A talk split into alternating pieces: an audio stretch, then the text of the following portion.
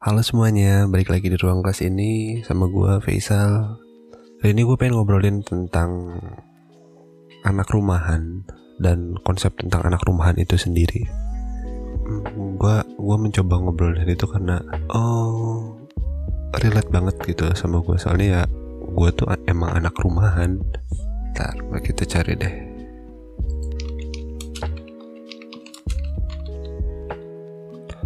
Anak rumahan, kalau menurut KBBI, adalah orang yang lebih suka berada di dalam rumah daripada di luar rumah. Kalau menurut KBBI, tapi sebenarnya kalau pengertian dari gua, anak rumahan versi gua itu adalah mereka-mereka yang mau gak mau harus di rumah, ya, dengan berbagai macam alasan dan berbagai macam tuntutan yang membuat mereka tuh harus di rumah. Di masa pertumbuhan mereka tuh mereka di rumah. Jadi benar-benar anak gitu, dari ya rentang-rentang TK lah gitu sampai mereka ya SMA. Nah, itu kan masih bisa disebut sebagai seorang anak gitu kan. Terus dan dalam masa-masa itu mereka lebih banyak menghabiskan waktu di rumah. Entah itu keinginan sendiri, entah itu perintah orang tua, ya mereka tuh mau gak mau harus ada di rumah. Kalau pengertian gue begitu ya. Gue dari kecil itu termasuk orang yang jarang banget main keluar rumah, main sama teman-teman di sekitar, ya kan biasanya banyak kan akamsi gitu kan, biasanya kan ya anak-anak umuran SD gitu kan main sama temen-temennya. Kalau gue tuh termasuk jarang, bahkan mungkin kayaknya nggak pernah deh sama SD. Jadi gue di luar rumah tuh main cuma pas sekolah kayaknya, seingat gue gitu sih, pas sekolah. Iya, gue main kesana kesini tuh cuma pas sekolah. Nah, pulang sekolah itu kan gue dijemput dan udah di rumah tuh ya udah nggak bisa kemana-mana lagi. Ya udah, gue di rumah waktu itu ngapain aja ya bingung gue juga. Sekarang nih di tahun 2020 tahun kemarin itu kan kita di rumah terus nih ya. Dan gue udah merasakan gitu, kayak dulu gue di rumah aja perasaan bisa-bisa aja dah. Sekarang kayak bingung mau ngapain gitu. Dulu kayaknya gue kerjaannya nonton TV, main PS, udah. Nonton TV, main PS, soalnya pas SD tuh belum punya. Udah punya deng. Udah punya. Udah ada komputer. Udah ada komputer sekitar kelas 4 lah ya. Gue jadi di rumah tuh karena orang tua gue tidak mengizinkan gue untuk main keluar. Ya udah, akhirnya gue di rumah nonton TV, main PS, melakukan eksperimen yang gak jelas. Tenggorokan gue kering ya, pokoknya eksperimen gak jelas gitu, cari tahu kenapa ini, kenapa begitu. Kepo, anak itu kepo. Dan karena gue jadi seorang anak rumahan itu, gue nggak segaul teman-teman gue yang lain. Maksud gaul di sini adalah bisa bersosialisasi dengan mudah kayak yang lain gitu. Kayak sampai sekarang pun gitu, gue kalau ngobrol walaupun sama teman-teman yang daerah sini, gue tuh kayak kaku gitu. Gue perlu waktu untuk beradaptasi, untuk ngobrol, untuk membiasakan diri itu ya sekitar seminggu atau 2 minggu gitu. Kalau udah seminggu 2 minggu tiap hari ngobrol, tiap hari ini gue udah merasa relate, gue udah merasa omongan gue nyambung, baru gue enak. Kalau misalnya gue nggak ngobrol dulu, nggak ini apa, langsung nyoba so asik itu gue nggak bisa, karena gue tahu nggak akan relate itu, soalnya beda. Dan ya dimanapun itu ya, kalau gue mungkin ada orang-orang yang gitu juga, ada juga mungkin yang baru hari itu ketemu ngobrol langsung asik banyak. Gue tahu kok orang-orang kayak gitu banyak banget. Dan biasanya karena ada orang-orang kayak begitu, gue tuh terbantu. Karena ya guanya susah. Jangankan sama temen atau sama tetangga, sama saudara sendiri aja juga kadang kalau yang emang jarang ketemu, kaku gue ngobrol aja. Cuma ya iya gitu kan, senyum doang, iya kak, iya teh, iya gitu bener, udah gitu-gitu doang. Kalau ditanya, aduh bentar deh, minum dulu. Oke, lanjut. Iya kalau ditanya baru jawab, kalau nggak ditanya diem gitu. Jadi dari kayak keluarga besar dan apa? Kan keluarga besar gue banyak di sini ya, kayak setiap lebaran tuh pasti ngumpulnya di sini gitu. Maksudnya gue tinggal di kampung halaman gitu, gak merantau kemana-mana ya. Jadi kalau misalnya ada yang kalau lebaran itu saudara-saudara yang jauh ngumpulnya di sini. Dan gue tuh termasuk yang kayak diem aja gitu. Diem tuh ya karena gue bingung mau ngobrol apa, mau ngomong kayak gimana. Sementara gue lihat kayak saudara-saudara yang lain tuh kayak mereka sering ngobrol, itu kan asik. Pengen bisa asik gitu, cuma gue tuh gak pengen salah ngomong. Dan itulah jadi efek karena gue jarang ngumpul sama mereka. Gue di rumah, banyaknya di rumah aja.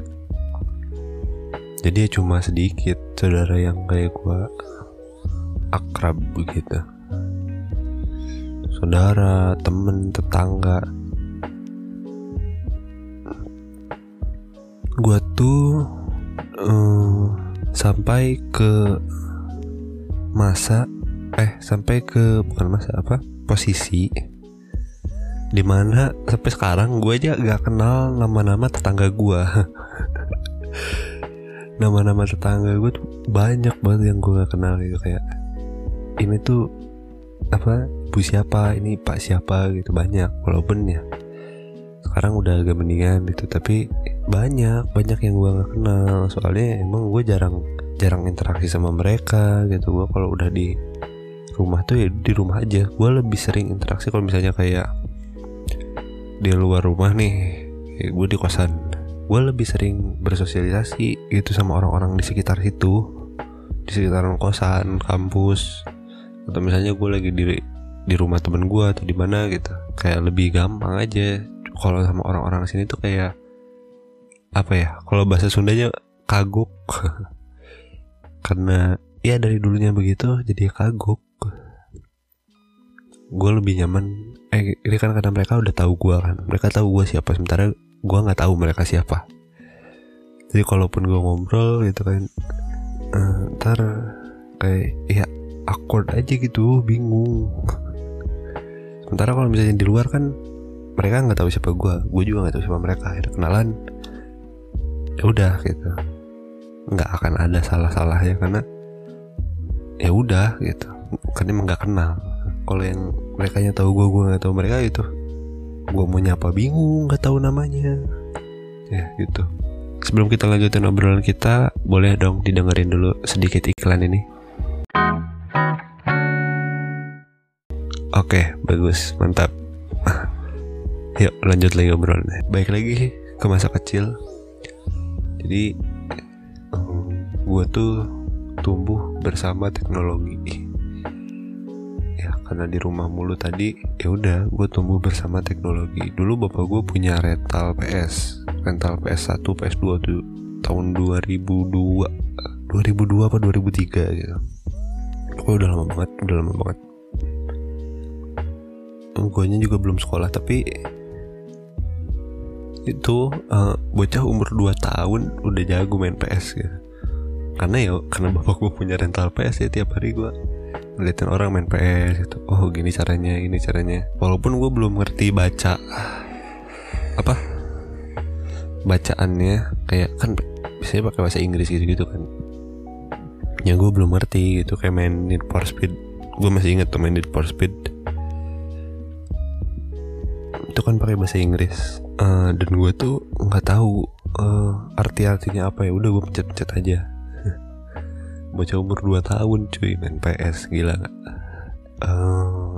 Ya gitu. Dan waktu itu banyak yang gak tahu kalau gue tuh anak yang punya rental PS itu kan. Terus kayak ya mereka tuh kayak ngeliatin ya gitu, ini bocil main PS gitu. Terus kayak ah bang mau main gitu. Gue kasihin, kadang-kadang gue udah aja gue pulang, karena emang kan rental PS tuh di rumah, di depan rumah gitu. Ya udah gue cabut gitu, nggak ada yang mau main ya gue cabut. Sampai gue SD kelas 1 atau kelas 2 tuh ya gue udah paham sedikit apa nggak sedikit, udah lumayan paham cara pakai PS gimana. Kayak oh, mau main ini gimana. Terus ya walaupun ya tahu-taunya kayak continue tuh lanjut, terus cancel tuh nggak jadi gitu. Tapi ya intinya itu doang sih waktu main PS. Lanjut ke umur gue sekitar kelas 4 SD. Kelas 4 SD itu gue mulai kenal dengan komputer. Gue udah mulai apa? Jadi bapak gue tuh waktu itu komputer dulu apa netbook dulu gitu gue punyanya ya, lupa sih ya. Kayaknya komputer dulu deh. Iya komputer dulu, punya komputer dulu yang masih pakai layarnya tuh belum yang flat, belum LCD, masih yang apa namanya, yang masih yang tabung itu, gue lupa namanya sebutnya apa.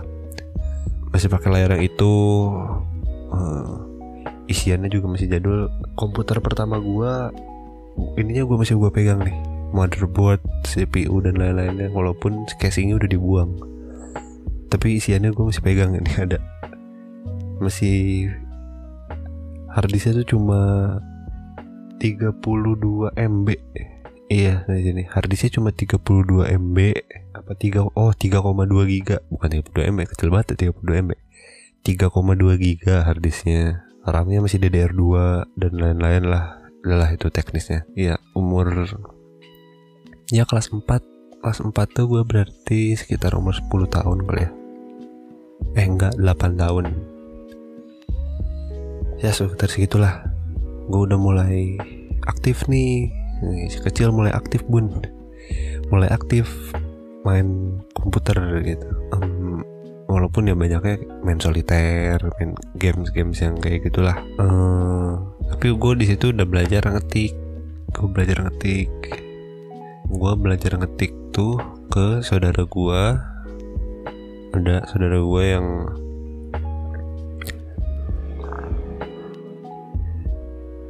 emang dia ngerti komputer gitu kan. Sekarang juga dia kan sarjana ilmu komputer kalau nggak salah. Sama ke abang warnet. Abang warnetnya kebetulan teman bapak gue kan, Bang Cepi nih. Nama abang warnetnya Bang Cepi.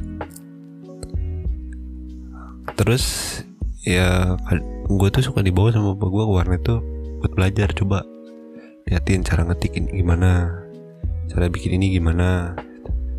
Dan sejak kecil gue bapak gue tuh suka nyuruh bikin surat gitu, atau bikin kayak pengumuman atau kayak tulisan-tulisan apa aja gitu, yang penting ngetiknya lancar gitu.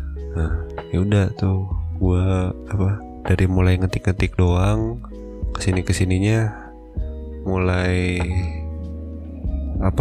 banyak hal-hal yang baru gue pelajari gitu kan, dari komputer gimana cara pakai internet dan lain-lain. Sampai akhirnya gue bersosialisasi lagi dengan orang tuh, maksudnya dengan orang yang di luar dari lingkungan sekolah ya, ketika SMP. Waktu itu ada SMP apa SD ya? SMP deh kayaknya. Apa SD? masih ada kayak PB, pokoknya waktu PB, waktu Point Blank anniversary-nya masih yang ke-1, ke-2, itu di seberang rumah gue ada warnet. Di warnet, di situ gue barulah gitu ngobrol-ngobrol lagi, kenal kayak orang-orang di luar lingkungan sekolah. Kayak udah kita main gitu kan, main PB. Dan dari situlah gue mulai nggak terlalu rumahan ini, cuma ya gitu, tetap gue tadi orangnya yang pendiam, pemalu gitu. Cuma karena gue banyaknya di rumah, jadi gue banyak kotak-katik ini itu kan. Nah, poin bagusnya adalah menjadi anak rumahan itu gue bisa mempunyai banyak skill, karena gue punya banyak waktu luang. Maksud skillnya di sini kayak ya hal-hal perintilan yang bisa lo dapetin kalau lo punya waktu luang banyak. Ya kayak tadi gitu, ngoperasin komputer dari ya umur segitu gue udah kayak ngetik lancar, bikin ini itu lancar. Sementara yang lain tuh kayak masih bingung-bingung gitu kan, ngeklik ini, ngeklik apa gitu kan, masih bingung. Cuma ya minusnya adalah kurang bersosialisasi. Kalau bahasa anak-anak sekarang tuh temennya online doang, nggak ada temen benerannya. Waktu itu ya bener gue begitu, karena temen gue bagian besar online doang. Waktu SMP gue sempet waktu itu sempet ya emang kayak main sama anak-anak yang di daerah sini. Cuma waktu itu terjadi pembulian gitu, yang dimana akhirnya gue nggak main lagi sama mereka. Tapi itu untuk bahasan di podcast yang lain ya. Jadi di sini kita bahas dulu anak rumahan. Intinya sampai SMP itu gue masih diantar jemput, yang dimana gue berarti nggak bisa pulang sekolah cabut dulu kemana gitu, nggak bisa. Gue berangkat sekolah diantar, pulang sekolah dijemput, ya udah nggak bisa ngapa-ngapain.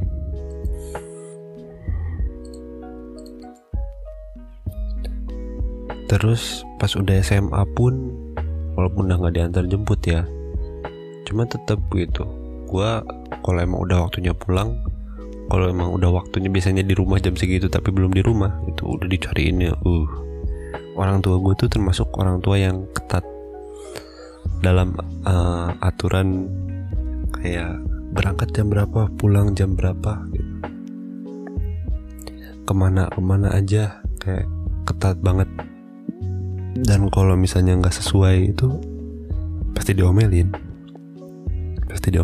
Gue tahu maksudnya baik gitu, cuma pada waktu itu gue banyak kayak ngebantah gitu, karena gue ngeliat orang lain tuh kayak mereka bisa asik gitu, mereka bisa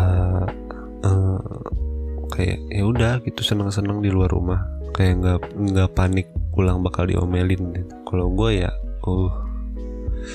nggak bisa gitu. Makanya sekarang pun kalau misalnya gue main kemana-mana tuh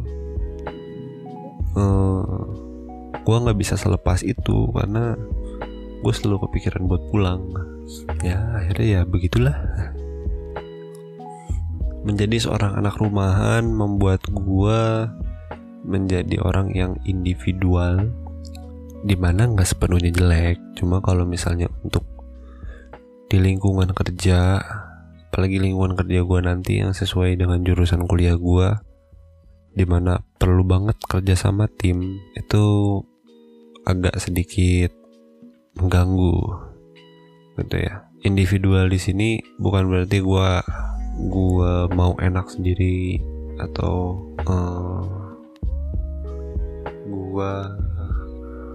gue ngerjain pekerjaan gue tanpa bantuan orang lain gitu, bukan maksudnya itu ya. Gue individual ini adalah gue lebih nyaman ketika semua hal yang terlibat semua hal yang terkait dengan pekerjaan gue pada waktu tersebut gue kerjakan sendiri semuanya. Kayak kalau misalnya gue mau open bisnis nih, segala macamnya gue yang pegang, mulai dari A sampai Z. Walaupun gak handle sebenarnya, harusnya kan kayak yang manajerial ngurusin manajerial aja, yang produk kreatif ngurusin produk kreatif, yang keuangan ngurusin keuangan. Ini gue handle semua, bukan karena gak mau nge-hire orang, tapi karena rasa nyaman untuk mengerjakan semuanya sendiri. Itu karena kebiasaan dari dulunya ngedein apa-apa sendiri. Nah, emang sih jadi mandiri, cuma kalau udah pekerjaannya kayak begini kan gak handle, bahaya juga. Itu ada satu bahasan sih, cuma kalau gue bahas ini terlalu ngejudge, gue gak mau juga kalau terlalu ngejudge orang. Tinggal di lingkungan non perumahan dan perumahan itu biasanya mempengaruhi loh, mempengaruhi apakah kalian akan jadi anak rumahan apa enggak. Gua tinggal di lingkungan non perumahan, di perkampungan. Gua tinggal di lingkungan non perumahan gitu, di perkampungan gitu, dimana biasanya kalau di tempat begini tuh kekeluargaan tuh kerasa banget gitu kan, kayak iya, kanan kiri depan belakang tuh kayak ya dekat banget lah gitu, maksudnya ya literally dan secara makna yang lain juga sama gitu. Rumahnya iya deketan dan orang-orangnya pun gitu, kekeluargaan lah. Nah, ketika guanya jarang sosialisasi ya mau gimana lagi gitu, guanya harus bisa sosialisasi. Tapi lumayan susah untuk sosialisasi dengan orang-orang yang tahu siapa gue dan gue nggak tahu siapa mereka. Gak enak aja cuy. Sebagai seorang anak rumahan pastinya kalian banyak, gue banyak menghabiskan waktu di rumah. Hampir 90% waktu gue tuh ada di rumah gitu. Di luar jam sekolah dan di luar hitungan waktu pandemi ya 90% gue di rumah, entah itu nonton, entah itu bikin konten dan atau melakukan hal-hal lainnya. Gue menghabiskan banyak waktu di rumah yang akhirnya kayak acara ini itu gue nggak diajakin gitu, dan ya itu udah jadi resiko gitu, karena mereka tahu kalau mereka ngajakin gue tuh gue harus izin ke orang tua gue dulu, lama dan sebagainya gitu. Ya udahlah, nggak usah diajak aja sekalian gitu. Dan ya gue jadi sudah terbiasa untuk tidak ikut kegiatan teman-teman gue gitu, walaupun mereka asik, cuma ya udahlah ya. Mungkin yang akan gue sampaikan ini nggak cuma berlaku buat anak rumahan aja sih, ini mungkin bisa berlaku ke semuanya. Gue tuh selalu melakukan sesuatu untuk pembelajaran. Mungkin kalau sekarang udah nggak terlalu banyak gitu. Kalau dulu, yang gue sering apa-apanya gue pakai buat pembelajaran. Entah itu melakukan kesalahan, mengikuti kegiatan-kegiatan, pacaran dan lain-lain. Semuanya itu gue jadikan sebagai pembelajaran untuk bisa bertahan hidup. Gue tadi di awal ceritakan gue anaknya kan pemalu, diem gitu kan, jarang ngobrol. Walaupun sebenarnya kalau udah kenal sama gue tuh orangnya usil, jahil, suka bercanda, suka ngejailin orang. Tapi kalau misalnya belum kenal ya nggak, kayak pendiam gitu.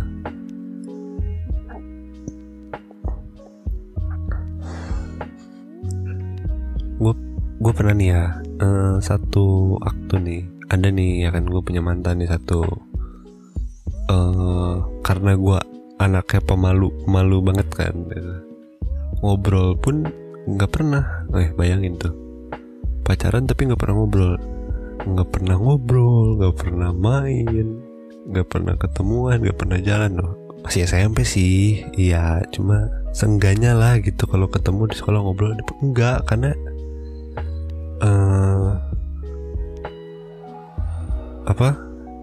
karena pemalu tadi gitu kan, jadi ya malu-malu gitu ngobrolnya. Akhirnya gue cuma jadi seorang keyboard warrior gitu.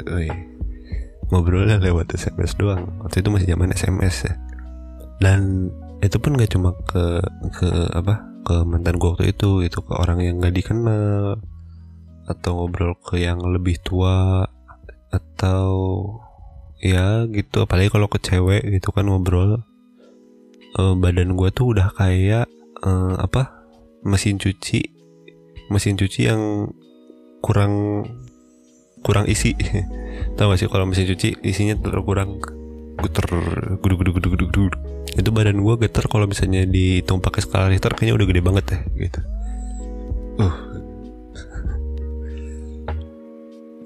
Salah satu kekurangan jadi anak rumahan yang lainnya adalah kalau misalnya gue nggak bertindak, gue nggak akan tahu. Jadi kayak gue tahu ini tahu itu tuh, itu nyuri waktu gitu.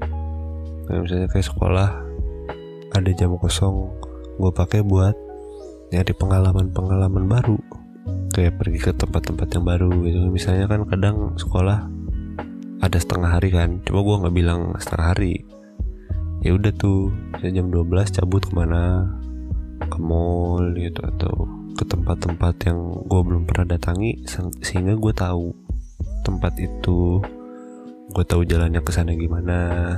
Kalau misalnya bilang dulu nih, yang nggak akan tahu karena nggak akan diizinin tuh. Bukannya gue mengajarkan yang nggak baik ya, harus tetap izin dulu. Kalau mau kemana-mana izin dulu, takutnya kenapa-napa lagi lo.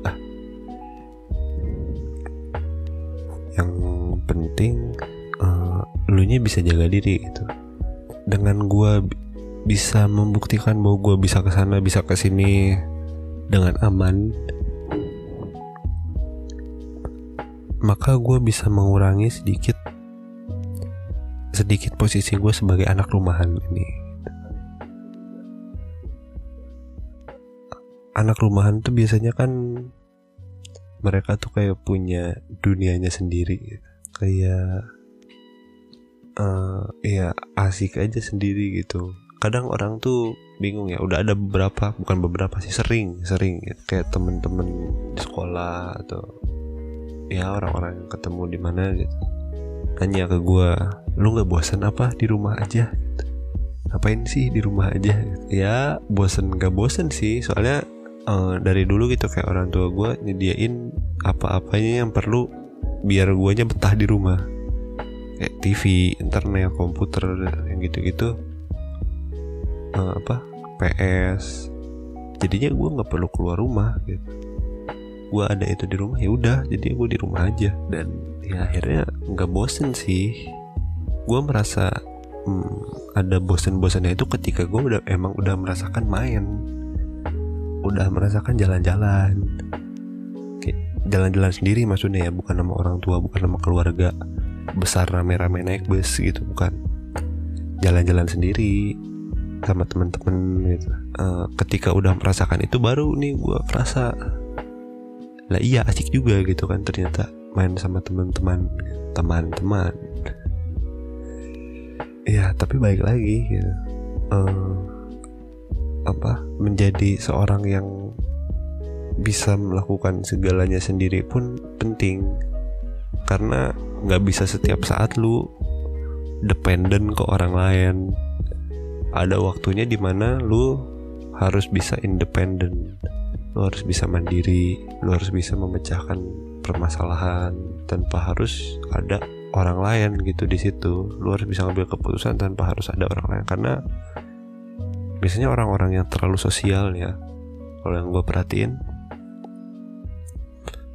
mereka tuh jadi dependen gitu. Kayak misalnya udah ada nih segrup nih 5 orang nih, mereka kemana-mana 5 orang aja terus. Biasanya kalau misalnya satu mau ngambil keputusan tuh nanya dulu. Padahal harusnya keputusan itu tuh keputusan yang private gitu ya, maksudnya keputusan buat dia pribadi, tapi akhirnya dia malah nanya dulu ke yang lain karena dia nggak bisa ngambil keputusan dia sendiri. Oke, mungkin bagi sebagian besar orang pengertian anak rumahan mereka tuh beda ya sama yang udah gue ceritain tadi, sama pengalaman-pengalaman yang udah gue ceritain. Mungkin sebagian besar orang kayak mereka memilih di rumah karena memang pilihannya sendiri gitu, karena emang ya karena kurang nyaman bersosialisasi atau mungkin ya untuk apa keluar dengan tujuan menghabiskan waktu luang tuh bukan pilihan mereka gitu. Pilihan mereka adalah di rumah dengan mengerjakan sesuatu yang bermanfaat. Sesuatunya kok gue ngomong 2 kali ya, yaudahlah. Kalian boleh share pengalaman kalian sebagai ya anak rumahan, atau mungkin punya temen yang anak rumahan banget gitu dan akhirnya kayak kalian mungkin pengen tahu banyak tentang mereka gitu. Coba sharing aja di bawah. Oh iya, sebelum kita lanjut, nggak apa-apa. Kalau gue ya waktu selama SD, SMP kurang banyak ini sih kayak pengalaman. Lebih banyak itu pas SMA, karena pas SMA tuh gue ketemu orang-orang yang socially aktif gitu dan kayak ya kalau teman-teman gue udah ngumpul nih ya, itu tuh kayak definisi chaos gitu. Definisi chaos lah pokoknya gitu. Yang satu ngegas mulu lah, yang satu kelakuannya aneh dan sebagainya. Itu dah. Jadi kalau kita udah ngumpul tuh ya definisi chaos gitu. Ya karena itu juga lah akhirnya gue bisa bersosialisasi dengan lebih baik gitu. Kalau menurut gue nih ya, gue waktu sekolah itu kalau misalnya di film nih ya, di film tuh karakter si bocah yang satu yang aneh banget itu tuh, nah gue tuh selalu merasa begitu karena guenya jarang bergaul sama yang lain gitu. Kayak yang lain tuh kayak ngobrol dan banyak juga ngobrolin tentang hal-hal yang gak terjadi di sekolah doang, sementara gue cuma bisa ngobrolin yang terjadi di sekolah karena gue gak tahu karena gue tidak berinteraksi dengan mereka di luar sekolah, yang akhirnya ya itu membatasi gue juga, membatasi ruang gue. Ya mungkin banyak dari kalian yang gak setuju kalau gue disebutnya sebagai anak rumahan, karena gue suka untuk bersosialisasi, gue suka untuk cari temen dan lain-lain. Ya udah, boleh kalian sebut gue anak yang dirumahkan, karena ya seperti yang gue sebut tadi di awal gitu, gue jadi anak rumahan ini bukan pilihan gue gitu, karena